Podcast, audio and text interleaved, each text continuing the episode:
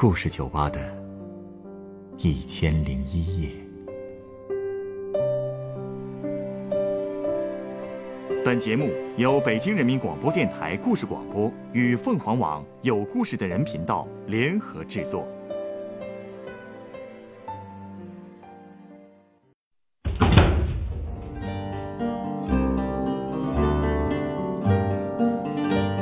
欢迎光临故事酒吧。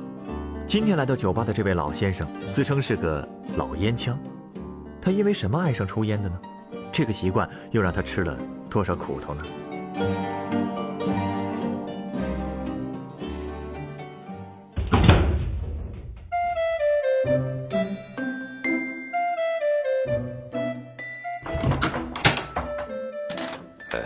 请问，欢迎光临，您哎，我说你们这好歹是个酒吧，怎么连个吸烟区都没有啊？哟，不好意思啊，我们这儿确实是禁烟的。那这儿我可待不了，我烟瘾可大着呢。走了，不好意思啊，慢走。哟，老先生，真不好意思，您快坐。现在的年轻人呐，哎，不过酒吧里边不让抽烟，还真是挺少见的。可能我有点任性吧。有个性，怪不得我周围的老兄弟们都推荐我到你的酒吧里坐坐。是吗？我还心说呢，这酒吧不都是年轻人来的地方吗？我这糟老头子来算怎么回事啊？哎，但他们说了，这儿的老板不一样，老少通吃。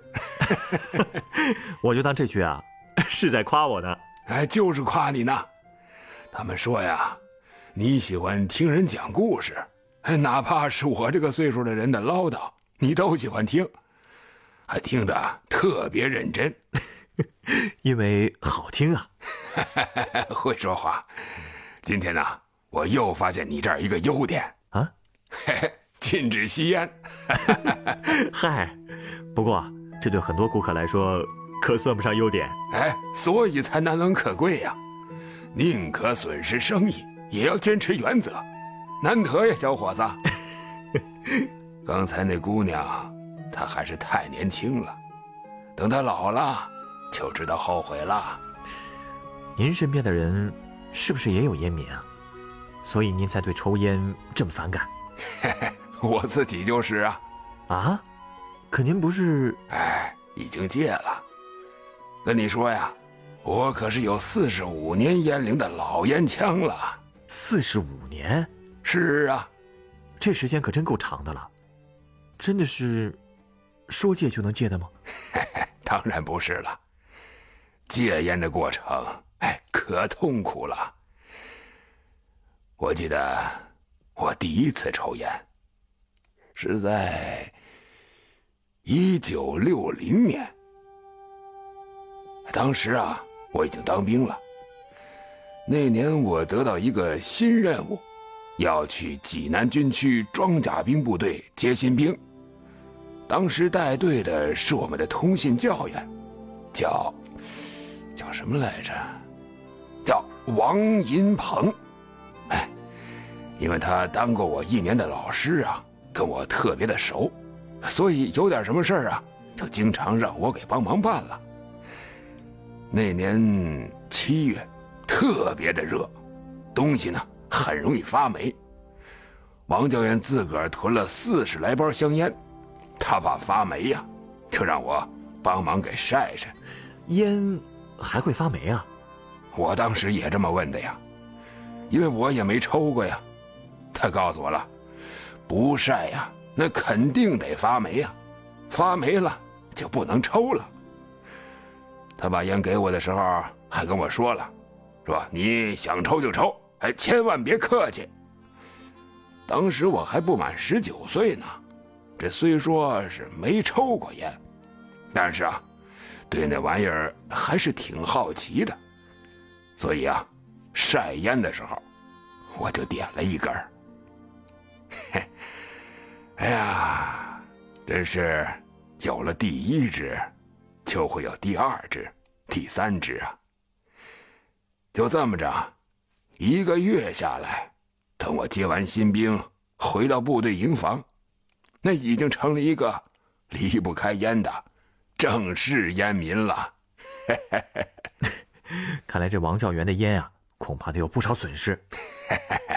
我们俩熟啊，而且啊，我也会自己买。更何况，我回部队以后就跟王教员分开了，也蹭不着他的烟了。不过，我也是万万没想到啊，自己刚学会抽烟，就要被迫戒烟了。部队不让抽？哎，不是，三年困难时期开始了，而且啊，山东是最先开始出现问题的，所以啊，部队就开始大量削减物资分配。原来我们部队战士啊，每个月的粮食定量是四十五斤，那时候啊，减成了三十八斤。部队机关干部啊，原来每月是三十八斤，后来呀。就减成了三十五斤，而且很多随便买的东西啊，都变成了计划供应了。香烟呢，也不例外。每个人每个月买的量那都是有限制的。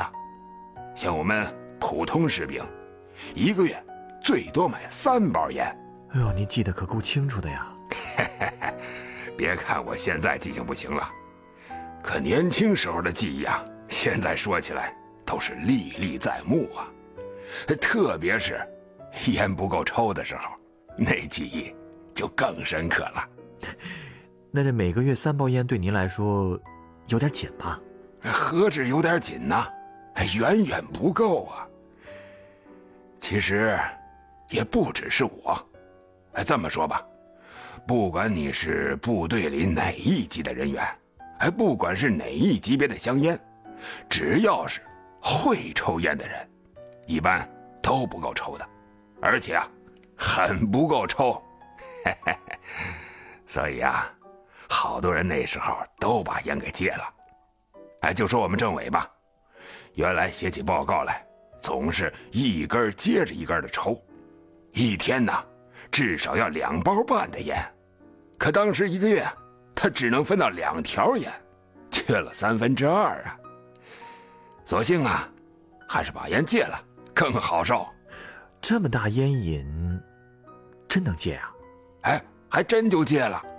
要不说我们全体官兵都那么佩服他呢。部队啊，还以他为榜样，号召大伙都戒烟。这还真是个榜样。哎，您就没跟他讨教一下戒烟的方法？哎，这哪还有什么方法？靠的全是毅力。可是我呀，嘿嘿，哎，确实是不如政委呀。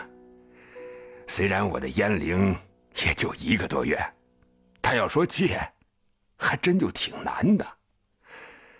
按说我也没政委那么大的烟瘾，一天半包烟也就够了。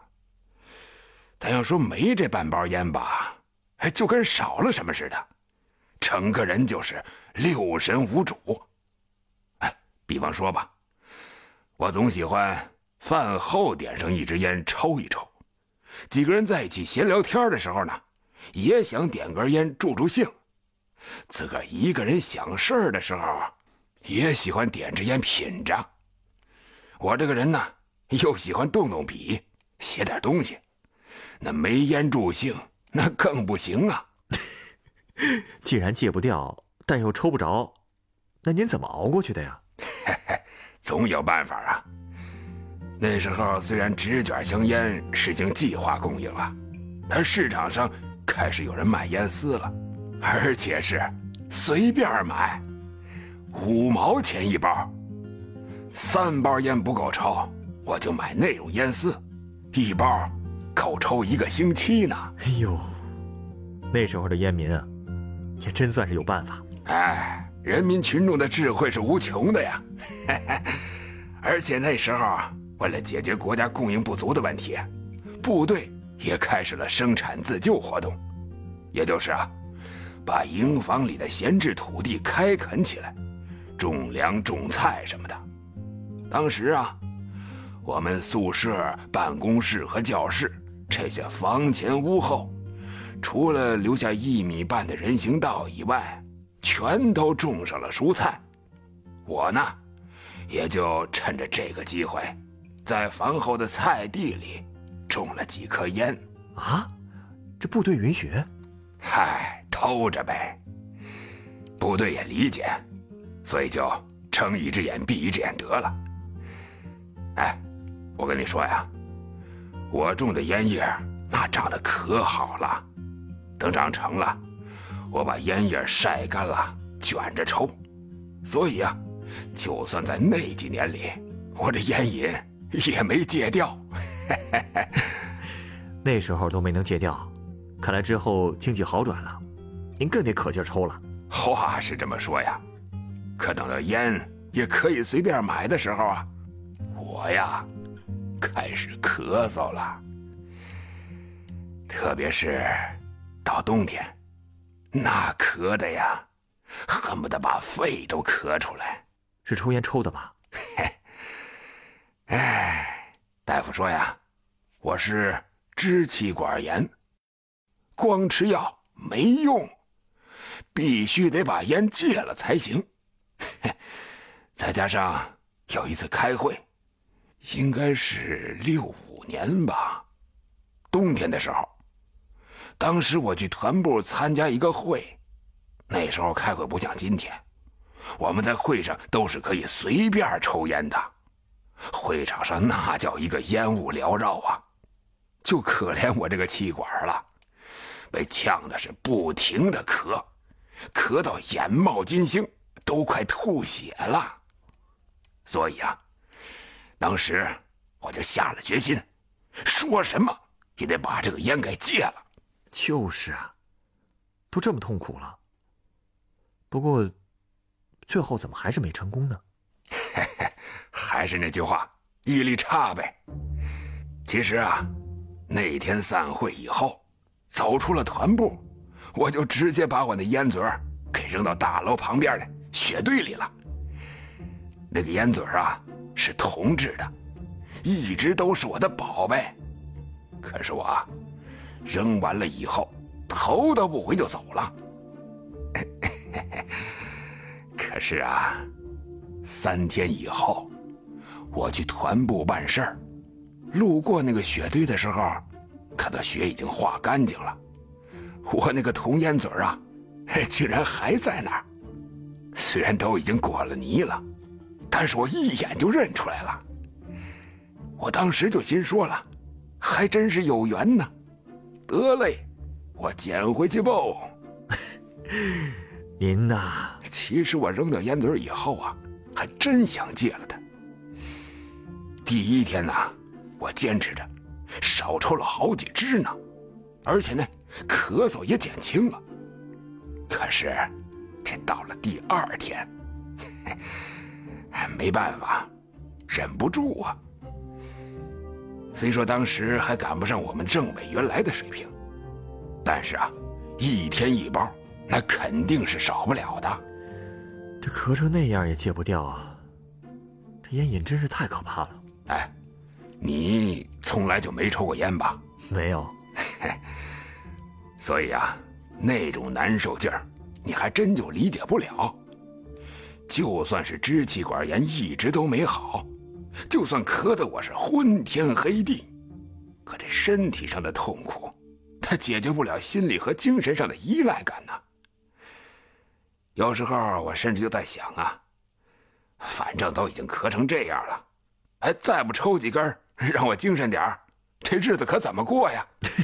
这，这逻辑也真是，只有有瘾的人才能理解呀。不过呀，其实我脑子里也一直有一个声音，劝我戒了。所以啊，到了六八年春节之后，我就又决定开始戒烟了。其实这个决心呢，是在春节前就下了。但是啊，考虑到大过年的，人来人往，还少不了抽烟呐、喝酒啊什么的，这应酬的事没法推呀，那就春节以后再见。这人呐，一旦有了这种过了这段时间再借的想法，那肯定是成功不了的。其实越是在春节这时候借，越能考验毅力，也能给别人传达您那份决心。说的没错。可那时候我自个儿也意识不到这点，还觉得只要决定借了，什么时候借都行。而且这春节期间，我还专门写了一份戒烟决心书，决定啊，从正月十六开始戒烟。不过我刚把这决心书写好了，贴到这墙上，就发现还有十包烟。在抽屉里呢，所以您就想，不抽掉太可惜了吧？没 错没错，所以啊，我就把那份决心书改成了从正月二十六号开始戒烟。我猜啊，这到了二十六号，是不是又出什么岔子了？哎哎，这你怎么知道的？还真是巧了。之后的二十七、二十八、二十九，这三天呢。都有老乡战友来找我聚会，见面互让香烟，那都成了惯例了。我跟他们说了，哎，我已经戒烟了啊。他们就问我了，哎，你啥时候戒的呀？我就说了，我二十六开始戒的。他们就说了，都吸了八九年了，你戒个什么劲儿啊？再说了，我来了你就开始戒烟了，你够不够意思啊？嘿，我想也是，那我就从二月初一开始戒。后来想想，还不能改成二月初一，这戒烟还是得从正月开始算呢。这毕竟我这决心书上都写了，正月，那怎么办呢？我一看，这正月还没有三十儿，那干脆我就把这二月初一。改成了正月三十儿啊，这也行啊。可是谁想到啊，到了我说的那个正月三十那天呢，又来了一个老战友，这烟呢又没戒成。所以啊，我就按我那个正月推移法，把那决心书啊又改了改。正月三十一，正月三十二，正月三十三 是不是脸皮够厚的呀？没想到啊，三天之后，我墙上那份被改的乱七八糟的戒烟决心书啊，被我们团长看见了。他很生气呀，就批评我说：“你呀，没有戒烟的决心，就别写什么决心书，还冒出什么。”正月三十一，正月三十二，正月三十三来，真是无知之人常立志。哼！哎呀，当时把我给臊的呀！所以啊，没等团长骂完，我就把墙上那个决心书啊给撕下来了。说实话，你们团长说的对。是啊，这其实我也知道，我这么做呀，不过就是自欺欺人。所以啊。从那儿过后，我就再也不敢轻易公开说自个儿想戒烟了，怕万一这再半途而废，又被人笑话。后来啊，我转业到了地方，当时我已经是三个孩子的爹了，所以这日子过得也挺紧巴的。我就想着呀，如果每个月能省下十多块的烟钱。不仅能让家里过得宽裕一点，而且呢，还能治支气管炎，还是把烟戒了好。可最后还是没下这个决心呢，因为我一直是做这个文字工作，不抽烟不行啊，没灵感呢。所以这烟呢，不仅没戒掉，而且这水准呐，都快赶上我们当年那个政委了。哎呀！所以一抽就抽了四十五年啊！是啊，那您最后是怎么戒掉的呢？嘿嘿嘿这事儿都神了。那是零五年的事儿了，我被调到地方上武装部去编写军事志。那时候正好是夏天，疲劳加上中暑，最后啊，我就病倒了，直接就住进了医院。这一住就是四十二天呐。当时病房里一共有三个人，一男一女，都比我年纪大，还都是心肺病，绝对不能闻烟味儿。所以啊，我为了这两个病号，竟然就在那四十多天里，一根烟都没抽。嘿呦，真是没想到啊！抽了四十五年，戒了四十五年的烟，最后呢？竟然在这四十二天里，彻底给戒掉了，这就叫塞翁失马焉知非福。后来啊，不少同事知道我这事以后啊，都总结说了，说你这是爱心的力量比天大呀！哎，说的没错啊。人往往都是这样，为了自己而控制欲望，最后总是会跟自己妥协。可是真要是为了别人，反而能激发出很大的潜能。啊，您稍等啊，我想送您一杯鸡尾酒。